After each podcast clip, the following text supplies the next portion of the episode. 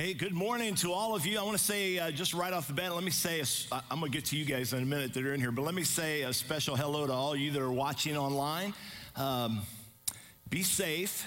I, I've had many that contacted me this week and said, Man, we just want to be their pastor. And they felt like it was a little unsafe for them because they're more vulnerable. And stay at home. And you just join us right here. Uh, you are in the presence today of the Holy Spirit. And then you're in the presence today of some wonderful, wonderful folk here today. And so we're glad that all of you are here. I want to do a special shout out this morning because I've been told I've never given her a shout out. And it is my beautiful niece in Illinois. Her name is Crystal. Crystal, there you go. All right. Um, also, uh, Alan, my retired pastor friend, watches us uh, every week and just wanted to say hello to all of you that are watching today. Um, we, we have uh, been looking at, and we're looking at, started last week, this series on faithful living in a world of fear because we are today, oh my goodness, uh, more than ever, we live in a world of people that are just filled with fear. You can watch the news if you want to. I choose not to because it's too depressing. But you get on social media and you watch things that people post and the fears that they have and all of this stuff, and it overwhelms our minds. And fear can call it, cause us, fear can cause us to fall backwards. Fear can cause us to retreat. Fear can cause us to give up. Fear can cause us to shrink in our faith.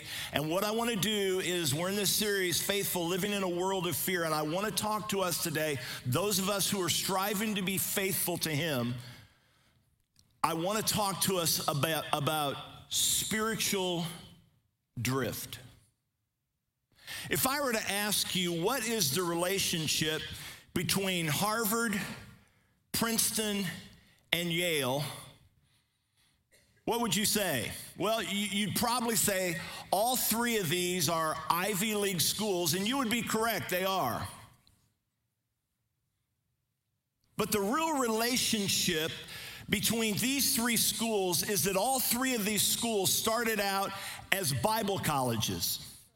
There was a time when it was required of every student that they would take the Bible as a required course. In fact, beyond that, they were all required at one time to take Greek as a, as a language while they were at school at Harvard, Princeton, and Yale. Every student, when they committed to a contract with Harvard, Princeton, and Yale had to sign on that contract that they would commit themselves to devotions Every single day, they would spend time in the Word of God in the morning and they would spend time in prayer with God. Now, if you were to go onto those campuses today, what you would what you would find is, is that at one time they were at the top spiritually. They were looked at the greatest spiritual institutions of their day. But over time, come on, over time, there has been a drift. They have gone far from where they used to be until you will find that all three of them today have drifted from spiritual universities to very secular universities.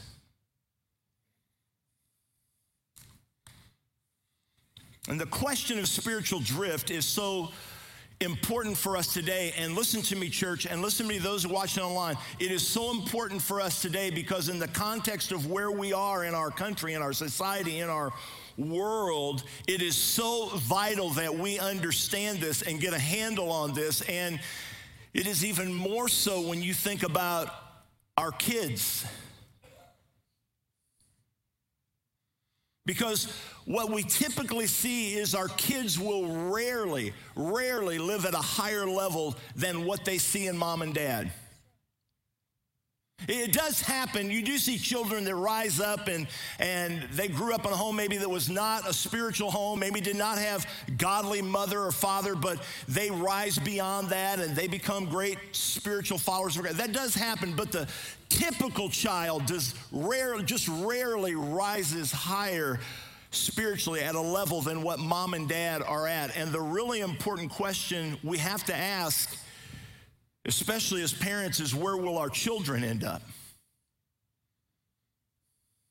So today in Genesis chapter 11, which is our text for the day, is a story of two men, one named Abram, you would know him better as Abraham, and the other is his nephew Lot. Abraham and his wife Sarah had no children at this point, and so Lot, their nephew, uh, he was just very special to them. And so we pick up in we pick up in Genesis, and I want to jump to I want to jump, we're going to be in several places, but I want to jump to um, Genesis chapter 13, and I want us to look at these verses as we begin because it says there so Abram went up from Egypt to Negev with his wife and everything he had, and Lot, his nephew, went along too. Abram had become very wealthy in livestock and silver and gold. He had accumulated a lot of stuff. And from Negev, he went, Abram went from place to place until he came to Bethel, to the place between Bethel and Ai, where his tent had been earlier, and where he had first built an altar. And there Abram called on the name of the Lord. Now, Lot, his nephew, who was moving about with him, traveling with him, also had flocks and herds and tents, not to the extent of Uncle Abe but he had a lot. But the land could not support them.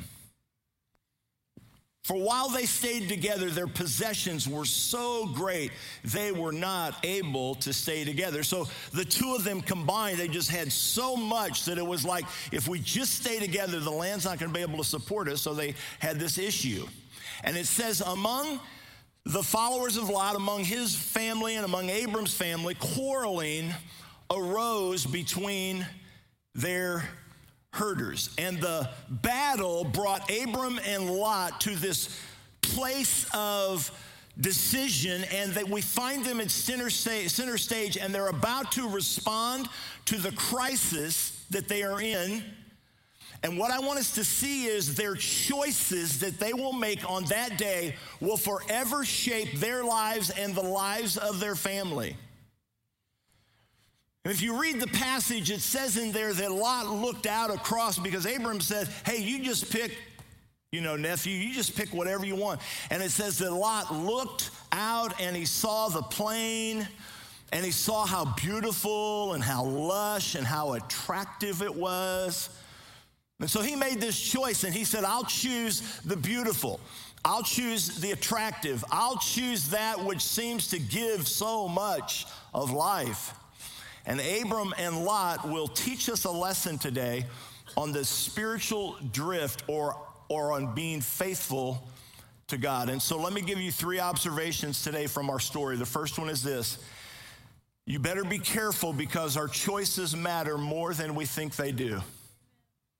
Every choice you make in your life is not an insignificant choice. Each choice has more uh, consequences attached than we think we do. When you make a decision to step in a direction, you need to ask yourself, where will this end up? Where will this choice take me down the road? And so we look in the story, and Lot, Lot saw the beauty and he saw the attractiveness and the comfort of the land. And what we will find is, though he did not go there directly, he took a step toward a town called Sodom.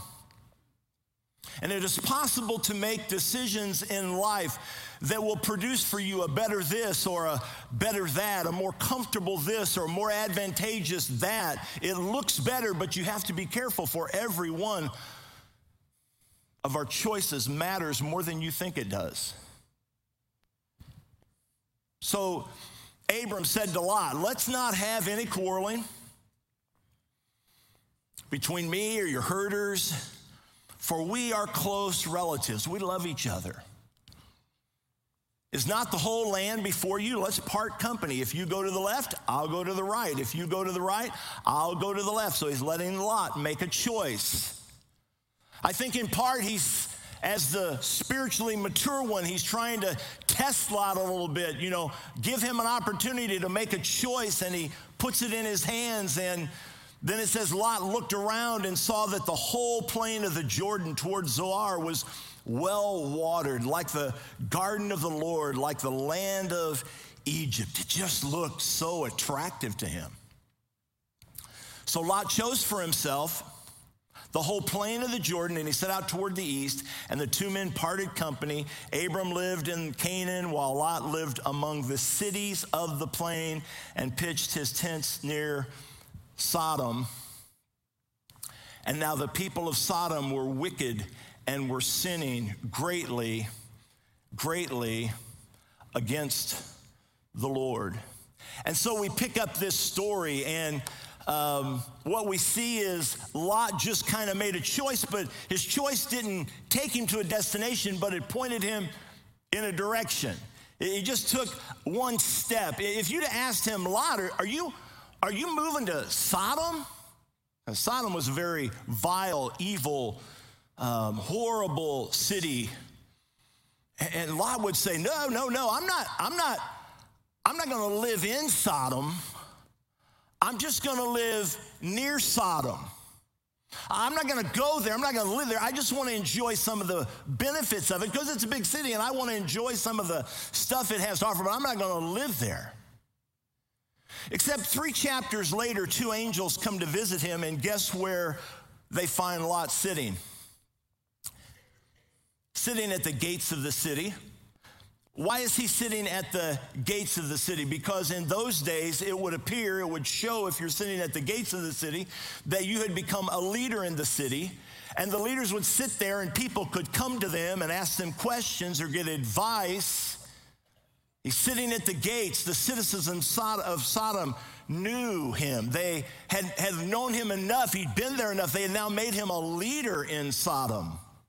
In fact, in 2 Peter 2 7, we read that Lot, a righteous man who was distressed by the depraved conduct of the lawlessness of that city. He was just, he was like just disgusted by it. But he is now drifted from living away from the city to moving into the city of Sodom, into an atmosphere of immorality, into the depravity. Did, did he become one of them? No. But he moved his family in a direction and soon surrounded his family by it. And when the angels in the story come to talk to Lot, in verse 19, 2, it says, Please, he says to these angels, Please, come on, turn aside to your servant's home. In other words, hey, come on over to my house tonight. And you're like, Wait a minute. When did you buy a house, Lot? Thought you were going to live outside of the city and just partake of some of the luxuries. That when did you buy a house? Oh, well, I was I was doing a lot of business there, and I just found myself going there more and more often. It just seemed a lot easier if I just went ahead and bought a house there. That way, I could stay there more, and and uh, you know, it was just a lot easier. And here's the deal: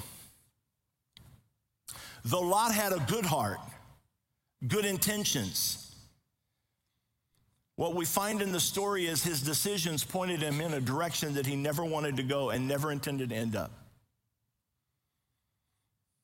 The Bible says there is a way that seems right to man. Come on, amen? There is a way, this just seems right, it seems good. But in the end, it leads to destruction because when you take a step in a direction and then you try to justify it, the tent just keeps drifting and drifting and drifting until we get further and further in a direction. And one day it just does seem silly not to join in because joining wasn't nearly as far now as it used to be. How many believers ultimately were in Sodom? None, right? Remember the story? He pleaded with God, don't destroy the city. God says, well, if you find 100, if you find 50, and then it came down to one, and you just find one believer. And it says, God could not find one righteous person in all of Sodom. Man, I don't know how long, it doesn't tell us in the context of the story how long Lot lived in Sodom, but often we think, I could have a great testimony um, a, a, Christian testimony to people in this world, if I just hung around them, if I just did all this stuff, and, and they would learn to respect me. And here's what the story teaches us they respected Lot because they made him a leader, but they did not want his God. And what determines my witness for Christ depends on whether or not people want the Jesus that I display.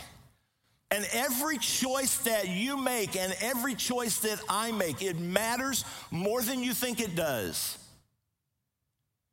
Observation number two be careful because people are watching us more than we think they are watching us. your kids are watching your life more than you think they're watching your life. Every little decision you make, they're watching your life. Your life is filled with people that are watching you closely. Your kids are watching to see if mom and dad just give lip service to spiritual thing or if it is the real thing. And let me just tell you something about your kids. Your kids are smart enough to know the difference. They're watching. Your Facebook friends are watching. Oh, how they are watching, right? It's chapter 19. It says, it says there that uh, spend the night, he says, and then go your way early in the morning, talking to the angels. No, no, no, no. They said, we will spend the night in the square. Oh, but he insisted so strongly that they did go with him and they enter in to his house. Lot's thinking as the angels are coming to his house, come on, stay with me. He's thinking, oh, if Uncle Abe could see me now. Angels coming to my house. Um, if only he could see that it's not that bad living in Sodom. It's not that big of a deal. I'm dining with the angels. It, it seems like I've got God's blessings on my life. And Lot's become so proud that he doesn't even know that the night before there were three angels that met with Abraham, and scripture tells us, and one of those was the Lord himself. And they were meeting over the awful sin and corruption and disgust of Sodom. And here is one of life's great deceptions. Come on, listen to this. This is for somebody. This is what you need today. We often convince ourselves all is well with God because we see material blessings in our lives. Look how God's blessed me. I must be pleasing him. Look at all the things he's given me. Look, I must be doing well. But what we fail to see sometimes is spiritual blessings in our lives, spiritual blessings on our kids, spiritual blessings on our family. Lot doesn't know the blessings he might have had if he had been faithful. Lot doesn't understand the blessings he might have had if he'd have been a fully committed man to God. Spiritual blessings. See, a fully devoted follower of God understands and they want this, and here it is a partial commitment to God will never reveal the full blessings that God has in store for us. Never. A fully devoted follower doesn't just seek material blessings. A fully devoted follower doesn't care. I mean, the, those are nice and those are good, and I'm not taking away from that. But what they really want is the spiritual blessings of God on their life. That may be the deep satisfaction in your soul with life. That, that may be the spiritual blessings you see in your kids. It may be the spiritual blessings you see in your grandkids. People are watching more than you think they are. Let's do the third one. Be careful because more is at stake with our lives than we realize. It appears Lot is the only one affected by his choices. Come on, get ready to say amen here. But how many of you know our choices always affect more than just ourselves, right? I mean, it affects so many people around us, our choices. And so we have to realize there is more at stake in our life with every choice that we make. In, in the story, some of the sexual cesspool shows up and they want Lot to send out these two guests, these angels, send them on out because we want to have sex with them. This is what the story said. But watch this Lot has lived in Sodom so long, he has become so corrupt that Lot has drifted so far, he offers to send out his two daughters instead. The sin of Sodom had drifted so far. The, these men didn't want the women, they, they wanted the men. And, and, and if you read the passage, it's like God has had enough. He's had the meeting the night before with Abraham, and he's just had enough. And the angels will tell Lot, Get your family, get them out of the city, leave town. God has had enough of it. God is going to bring destruction. But his grown kids have been so, so influenced by Sodom that scripture shows us they just laugh at him. Like you are just a, come on, any parents had your kids laugh at you before? Uh, just like they look at you like, you are so foolish, you know, you're so stupid. They just laugh at him. How long did Lot live in Sodom? Long enough that he didn't win anybody in the city for God, and long enough that he lost his whole family. See, more is at stake in the decisions and choices of our lives every day than we ever realize there is. Even Lot's wife drifted so far that she turned back, and scripture says she was destroyed. Spiritual drift. There really is more at stake than we think. And the one thing that we need to remember uh, is it really does matter who we bring along with us. Your children, your spouse, your friends, people that you work with. It really does matter who we bring with us. And what can happen, and what Lot teaches us, is that we can drift so far that we lose focus on the one thing God has called us to be a godly influence, devoted, fully followers of Christ that would bring people to Him. One of the greatest speakers in the Church of the Nazarene, I think, that has ever lived was a man named Elmer Schmelzenbach. If you have been around the Church of the Nazarene at all, that name tells you something. It tells you that uh, he was a great missionary to Africa.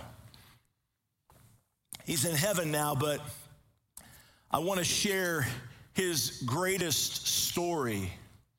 He started the work of the Church of the Nazarene in, in Africa. It took him over, I think it was two and a half years before one convert ever came to Christ. His life was threatened, people tried to kill him. Two and a half years before he saw any progress, but he started the work of the Church of the Nazarene in Africa, which today is exploding with growth. And the reason the Church of the Nazarene is growing is not because of what's happening in America, it is because of what's happening on the coast of Africa. Thousands of people saved every day.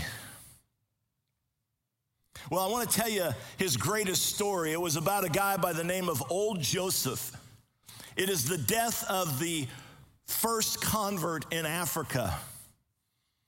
Old Joseph was beaten over and over again by his, his brothers for turning to Christianity. Eventually, he would become our first black district superintendent in Swaziland. He was an outstanding leader. He pioneered, along with Schmelzenbach, the work of the Church of the Nazarene in Africa. But now the, he is a very old man. He's lay dying in a small village in Africa.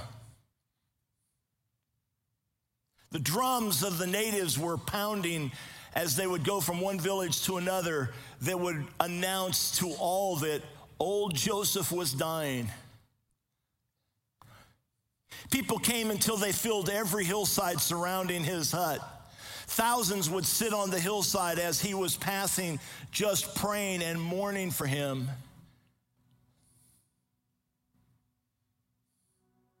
Elmer's son, Harmon Schmelzenbach, came and sat next to old Joseph. Old Joseph had helped raise him as a kid in this missionary home as his dad pioneered the work with old Joseph.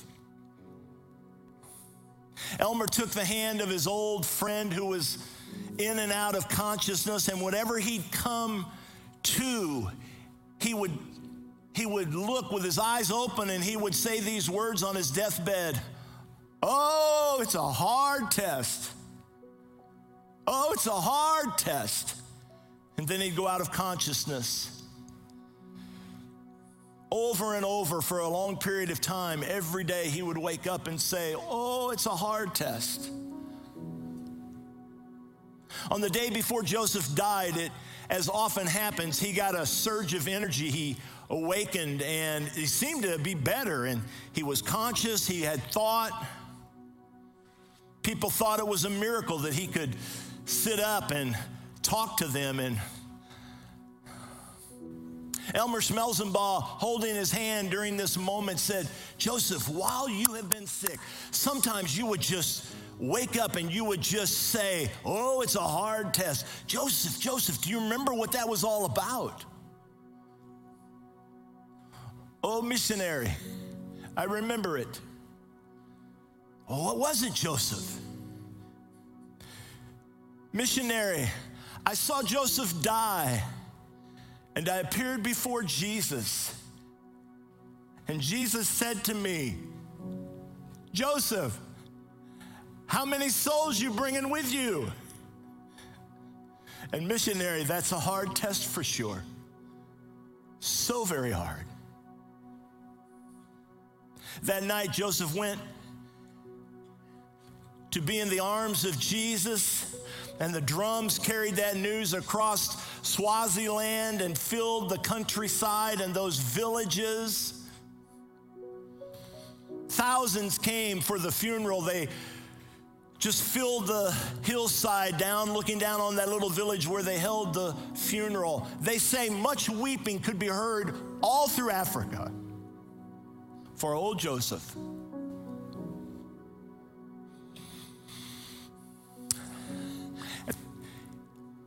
The end of the message, Schmelzenbach told the story of Joseph, saying Joseph saw himself before God, telling all the people, and Jesus asked him, Joseph, how many souls you bringing with you? And old Joseph said, Oh, missionary, it's a hard test. And at that moment in the funeral, over here, a black Swazi leader stood up on that hillside and he yelled out, Missionary, tell Jesus Joseph brought me. Another man stood up back here and said, Tell Jesus he brought me too. And one by one, they began to pop up, and it was like a great choir with men jumping up. Missionary, tell Jesus, Joseph brought me. Women joined in, jumping up with a child in one arm, waving a hanky in another, saying, Joseph brought me too. Until by hundreds and thousands, the funeral was just standing on its feet, shouting out at the top of their lungs, Jesus, Joseph brought me. This man beaten by his own family, but he made a decision as a young man that he was going to live his life for something more than bricks and stones and material possessions. And that question haunts my own soul today. Tim, how many souls you bringing with you?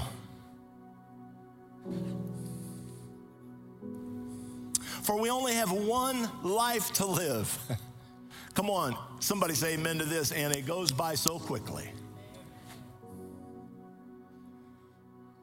What you build with will determine the quality and the meaning of your life. And what I want in this season of my life is I want more than anything that, that question to haunt me every day. How many souls are you bringing with you? And this question should haunt all of us. Because when you stand before him one day, we all want to hear these words, right? Well done, good and faithful servant. What is the well done for? For my mission, for my purpose in your life. How many souls are you bringing with you? How many souls are you influencing for the kingdom? How many people are you? Pointing to the God who saved your soul? How many souls will you bring with you as you stand before Him? That's the question for us today. Now, if it weren't for COVID 19, I would close this a little differently today. There are some of you that ought to be down at a place of prayer and you ought to be pleading that God would lay upon you some soul that you can have influence on that you can bring and stand in His presence with today, one day. Well, we can't do that. But as we take communion today, I would ask you just to go ahead and get your cup out. I'll explain this in just a second. Those of you online, you may want to grab. Uh, crackers or the bread, maybe some uh, juice or whatever you have. It's a symbol. It'll be all right. And this morning, as we prepare to take this holy sacrament, I want you to keep this question in mind Lord, who is one person you would lay on my heart to be a godly influence on? Who is one person that you can use me to bring them into a relationship with you? Who is one? We're not responsible for their decision, but we are responsible to share. We are responsible to pray for. We are responsible to influence. Who's the one? Because it always begins with one. And as we receive these holy elements, would you just take a moment bow your head. Whether you're at home or whether you're here in this place, just bow your head for a moment and just say, God, lay a soul upon my heart. And you love that soul through my life.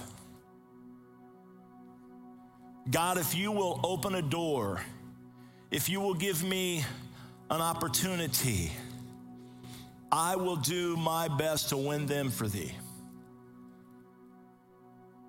Oh, it's a hard test.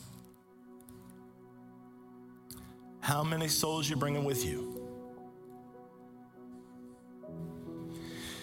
May we as his people be faithful, even in fear. May we as his people be faithful, even in a world full of sin. May we as his people be faithful to what he has called us to.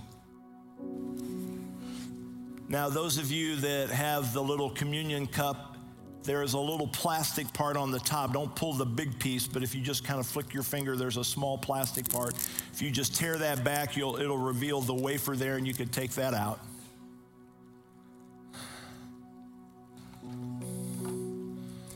Scripture tells us that on the night that our Lord was betrayed, he took the bread and he broke it and he said, This is my body which is broken for you. As oft as ye shall eat this, do so in remembrance of me. Would you go ahead and receive that and give thanks?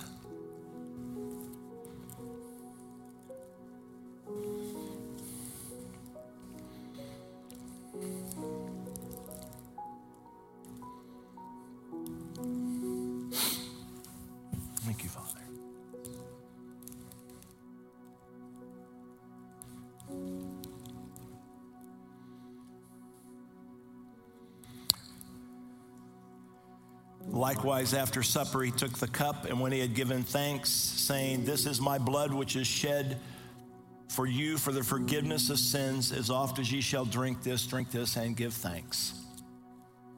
If you'd peel back that second tab gently.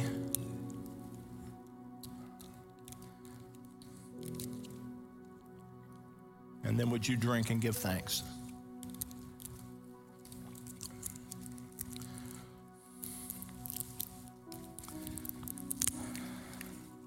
Father,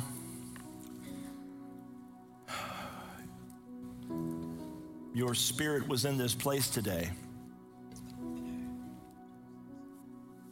It's not necessarily a feel good message, as much as it is a convicting message for all of us that call you our Lord. To remind us why we are here. Because I can drift into a land of comfort and I can come to church and I can just enjoy what's happening and then I can leave these doors and nothing change. And God, I don't want that. As they led us in that song earlier, God, we want to be We want to be a light about bringing people to Christ. We want our lives to be about that. Bring a great revival, Lord. And a revival will come if it starts in me. So check my attitude right now, God. Check my heart. More people are turned off to Christianity by what they hear come out of us that is ungodly. Take the Sodom out of us today, God, through your the blood of your precious son that died for us to forgive us of all of that stuff. Sanctify us by your Holy Spirit, that our words would be pure and that our thoughts would be pure and that our motives would be pure and that we would look at each other not with judgmental attitudes or tones or words. We would just look at each other with pure love. We would believe the best in people. And God, give us eyes for those around us. May we see people that are broken and bruised and hurt by life like the scripture says, like a lamb before it's sheared doesn't even know what's about to happen. Help us, oh God. Help us. And so now, Father, we're just gonna we're gonna sing to you. The words and the melody is not that important. It's my heart. It's my heart of worship. So may you look down right now in this moment and may you see my heart open with thanks and praise for all that you have done for me. Oh, it's a hard test. but one day, God, we can stand in your presence and we can be your faithful follower and we can see people whose lives were affected because of our life. And for that, we will give you thanks and praise forever and ever in Christ's name. Amen. Would you stand with us as we sing this morning?